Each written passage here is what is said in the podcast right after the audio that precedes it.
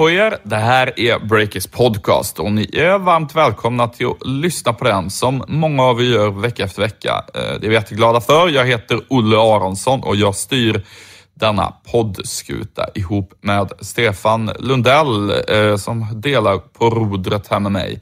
Eh, du, vi pratar ju om hur nya startupföretag och techbolag förändrar näringslivet i den här podden. Lite mer specifikt, vad ska vi samtala om i detta avsnitt? Ja, idag blir det en uh, tung avslöjande podd, så det blir inte så mycket samtal. Vi går rakt på sak. Vi ska avslöja namnet på kändisinvesteraren som gör nu en stor investering i Truecaller.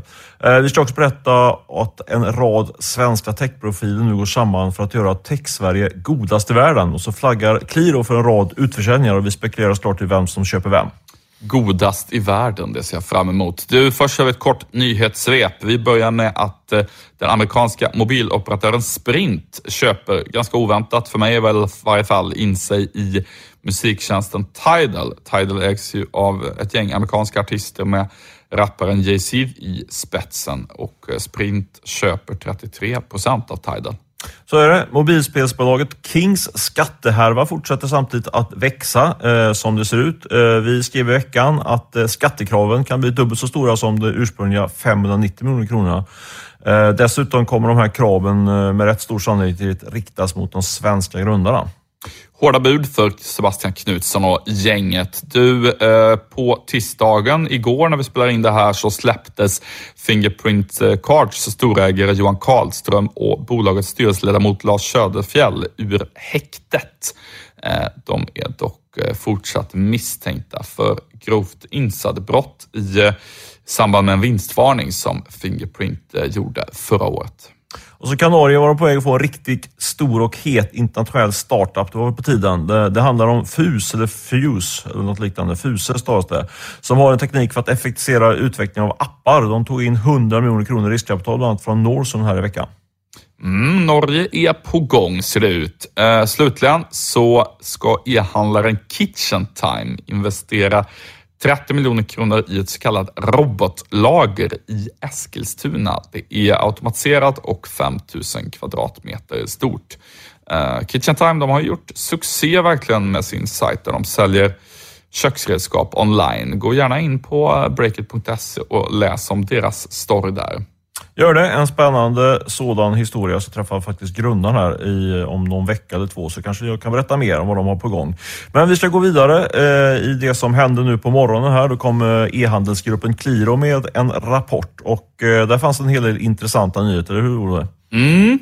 Eh, det är så att eh, Qliro är ju ett eh, bolag som många har klagat på länge för att de har svårt att gå med vinst och så, men oavsett vad man tycker om dem så är de ju en viktig spelare inom svensk e-handel. De omsätter 4,5 miljard totalt i koncernen och nu kommer ledningen med förslag på åtgärder som ska förbättra lönsamheten på sikt. Hur ser de åtgärderna ut? Jo, eh, den nye VDn Marcus Linkvist, han ska fokusera på tre stycken kärnområden. Det är fashion, som framförallt då är Nelly. Eh, det är Marketplace, som är eh, ja, egentligen att man stöpt om gamla CDON till en sajt där andra e-handlare kan eh, använda den marknadsplatsen för att sälja sina grejer. Och sen så är det Financial Services som är den nya Klarna-konkurrenten kan man säga, betaltjänsten. Och nu ska de också sälja ett gäng bolag, eller hur? Ja, eh, de säger det inte riktigt rätt ut, men de, de säger det så rätt ut som man, som man säger om man är en, eh, en, en börs-VD. Eh, det är ju så att Lekmer och Gymgrossisten, de ganska stora verksamheterna som Qliro äger, de hamnar liksom utanför den här nya strukturen, utanför de nya kärnfokusområdena. Eh, och därför är det ju rätt hög sannolikhet att Qliro eh, planerar för att sälja dem eller slå ihop dem med något annat bolag. Eh, men innan det ska de väl försöka till exempel vända Lekmer till vinst och, och sådär så att det blir lite mer aptitligt för en ny ägare. Och... Det får man väl se i och för sig. De flaggar ju för i, i den här pressreleasen som gick ut med morgonen att de, de söker strategiska partners av något slag. Så det, jag tror att jag pratar med folk som nog kan tolka det som att de ska kränga av det innan de får, får till någon lönsamhet. Det har ju tagit ett tag att få, få fart på lite mer. Det är inte så troligt att de får vända det på, på några månader. Vad tror du? Nej, för sig. Så kan det absolut vara. Och de, som sagt, som du säger, de är väldigt tydliga med Marcus Lindqvist säger att eh, de letar efter um, nya partnerskap och möjligheter att utnyttja konsolideringstrenden i branschen för att skapa aktieägarvärde och så vidare. Och Det betyder ju att man eh, till exempel kan tänka sig att sälja det. Vad tror du att uh, Eh, den här eh, nya strukturen och uppdelningen kan betyda för Qliro? Ja, jag ska vara helt ärlig. Jag fokuserar ju som vanligt mer på själva transaktionen än det, än det långsiktiga strategiska. Så kortsiktigt jag. Jag har ringt lite samtal här på morgonen för att, för att spåna kring vad, vilka skulle kunna vara tagare på Lekmer och Gymgrossisten. Eh, och det är väl det som jag tycker är mest intressant i, det där, i, i den här kommunikationen. Och tittar man på det så, så ser vi ju, Lekmer har ju, har ju då dragits med lönsamhetsproblem under en längre tid och en orsak är att de har Satte igång något nytt sånt där robotlager uh, utanför, eh, runt Arlanda tror jag det är faktiskt. Jag hörde att det var, mm, ja, det är inte helt enkelt just med den, eh, den nischen som Lekmer är, alltså leksaker, för de har ju all, all sin omsättning i samband med jul kan man säga, i alla fall en stor del av omsättningen och då är det inte säkert att man... Svårt att optimera ett lager för det och de har haft in, stora inkörningsproblem där. Så det, det är ett, ett sorgebarn för Qliro.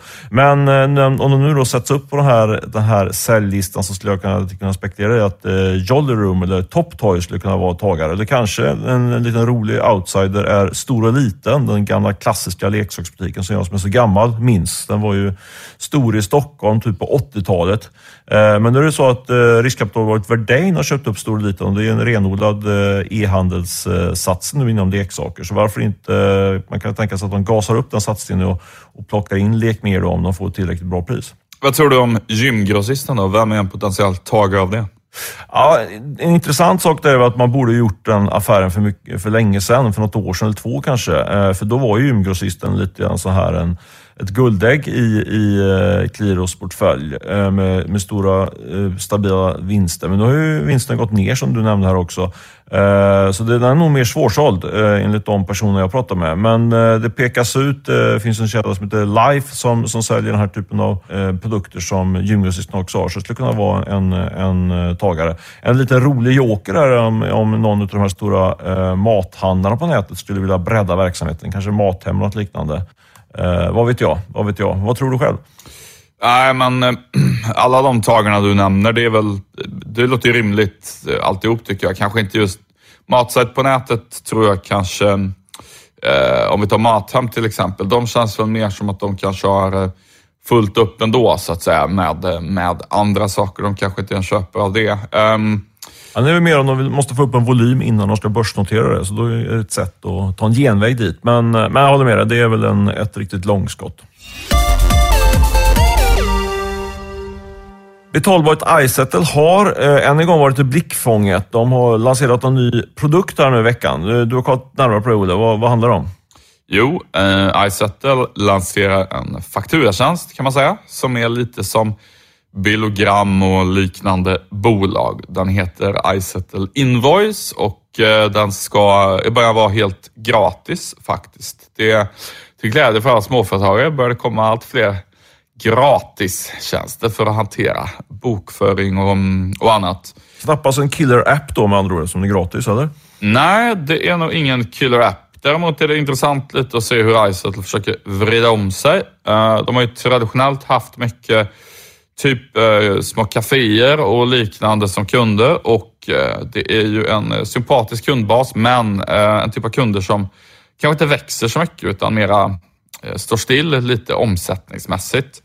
Eh, och det är ju ett problem för Izettle. Om du jämför med till exempel Klarna och eh, holländska Adyen så har de haft kunder som till exempel eh, Spotify som Adyen har eller massa e-handlare som Klarna har som ja, det är kunder som generellt sett växer omsättningsmässigt och de har betalt i procent då. Då kan man ju liksom följa med kunderna uppåt. Eh, men det tror jag inte Izettle haft i riktigt lika hög grad. Eh, och med Izettle Invoice så kan man ju i vart fall tänka sig att man riktar, till, riktar sig till ja, en bredare krets än bara liksom de här kaféerna och så vidare. Det kan ju vara ja, vi på Breakit till exempel, vi använder ju en digital fakturatjänst. Vi skulle väl förmodligen lika gärna eh, kunna använda eh, Isolate Invoice då och alla möjliga eh, snabbväxande bolag kan använda tjänsten i lite högre grad. Och eh, det, det, det, det, tror jag ändå måste vara rätt eh, strategiskt för, för Isolate att vrida om sig lite mer åt det hållet. Eh, sen, och sen så tycker jag också om man lyfter blicken lite grann så eh, tycker jag att det här är relevant för många andra entreprenörer faktiskt att fundera på när man väl vänder sig till företagssegmentet. Hur små kunder är det egentligen liksom värt eh, att ha? Um, jag träffade till exempel Benify för någon månad sedan, det är bolaget. Och Eh, eh, de driver ju en typ av digital HR-plattform kan man säga. Och de tar ju inga kunder som har färre än 30 anställda till exempel. För att service och säljkostnaden helt enkelt blir ehm, eh, för hög. Så där, där, tror jag väl någonstans att ehm, det är någonting man måste fundera på när man säljer till företag. att Kommer vi liksom tillräckligt effektivt kunna dra in och underhålla kunder som är så små att vi kanske bara har intäkter på, ja, jag vet inte, någon tusenlapp i månaden från dem? Eller ska man då helt enkelt släppa de kunderna och rikta in sig mot eh, de större. Eh, själv älskar jag ju folk som vill ge även riktigt små och nystartade företag service, men det är ju inte säkert att det är så lätt alltid att bygga lönsamma bolag kring det. Eh, vad tror du, Stefan? Nej, men då har du en poäng. Det beror ju på hur Jag menar, har du, om, alltså tillväxtaspekten eh, är intressant. Eh, jag har inte tänkt på det tidigare, men alltså, så länge det är lönsamma kunder så, så är, det väl, är det ju bra kunder. Så här. Men om de, det är ju det är en extra boost på, på verksamheten om man, om man är med kan växa med kunderna, så att säga, som då Klarna eh, uppenbarligen kan göra. Men haken är väl då om det också är till på köpet är olönsamma kunder man plockar in i det här iSettle-nätverket. Då är det ju en liten jobbig affärsmodell, får man säga. Ja, verkligen. Ja, men det, jag tror det viktigaste är nog framförallt liksom att, de har, eh, att, att kunderna inte växer. Det kan man ju se. E-handeln i Sverige var inte jättestor när Klarna lanserades. Det var väl säkert jättemånga små bolag de hade som kunder i början.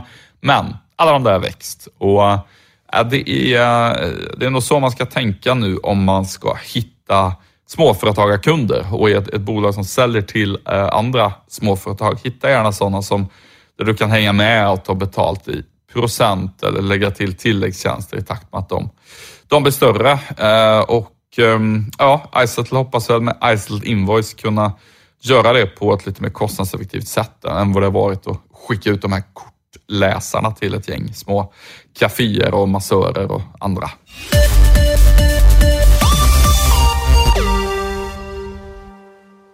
Den här podden sponsras av Alltid.se. Tjänster som vill göra för elbranschen vad andra innovatörer tidigare faktiskt gjort inom till exempel mobilabonnemang.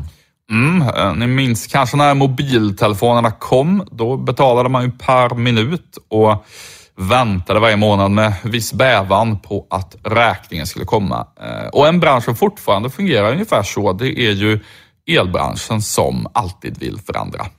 Ja, och Alte är ju först ut med så kallad flat rate på hela din elkostnad. De lägger ihop både nätavgiften och elräkningen och säljer det som en digital prenumeration till fast pris. Yes, precis alltså som mobilabonnemang har blivit nu för tiden. Och eh, om du signar upp dig på alltid.se och anger rabattkoden BREAKIT så får du 500 kronor i gratis el. Tack alltid för att ni sponsrar podden och till er där ute som eh, lyssnar, eh, surfa in på alltid.se om ni vill veta mer.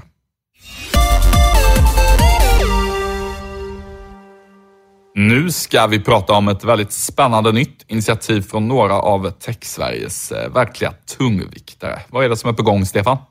Jo, det är ett initiativ som har fått arbetsnamnet Stockholm Tech for Good. Eh, och det är ett, ett helt gäng med eh, techprofiler som, eh, som träffades i hemlighet, om man vill dramatisera upp det lite grann, på en restaurang i centrala Stockholm här strax före nyår. Uh, och de som deltog i det här hemliga mötet var bland annat Sebastian Knutsson, grundare av King, Yacht och The Year, som vi pratade precis om iSetet här. Niklas Adalbert, uh, Klarna-grundaren och ett, eh, en handfull eh, ytterligare, faktiskt bara män då, kan man kanske kritisera det här initiativet. Men, men tungviktarna är ju dessvärre nästan bara män i tech Stockholm just nu. Hur som helst, tanken med det här initiativet då, det är att man, man ska bli bäst i världen på att bygga schyssta techbolag. Uh, helt enkelt. Eh, I första utgångsläget så är det, är det kan man säga, lite grann en testballong. Det handlar ju om att, uh, att man inte bara ska... Alltså, eh, ideologi, vad ska man säga, ideologin, tanken bakom kärnan kring detta är ju att man inte bara ska bygga bolag som ska ha en hög lönsamhet och man ska bli rik på, utan man ska också göra gott för samhället helt enkelt. Det är ambitionsnivån. Och till att börja med så, så tänker man sig under våren att man ska göra en rad studiebesök hos varandra och med det fokuset då på, på hur, man, eh, hur verksamheten inte bara genererar pengar utan också kan, kan skapa något annat eh, för världen. Eh, och de kickar igång med ett eh, möte på Kivra där faktiskt den legendariska, får man säga, eh, Jan, SAS-Janne, Janne Karlsson, eh, som drog igång, eh, eller som fick fart på eh, SOS när det begav sig. Han har ju skrivit den här eh, väldigt kända managementboken Riv pyramiderna. Han ska prata, han inleder det där, det där mötet med att prata om det kärleksfulla ledarskapet. Hur låter det? Ja, det, det, låter skeptiskt. Det, det, låter, det låter väl mysigt.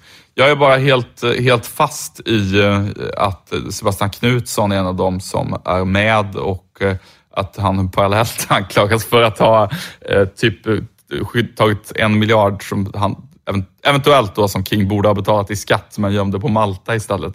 Parallellt.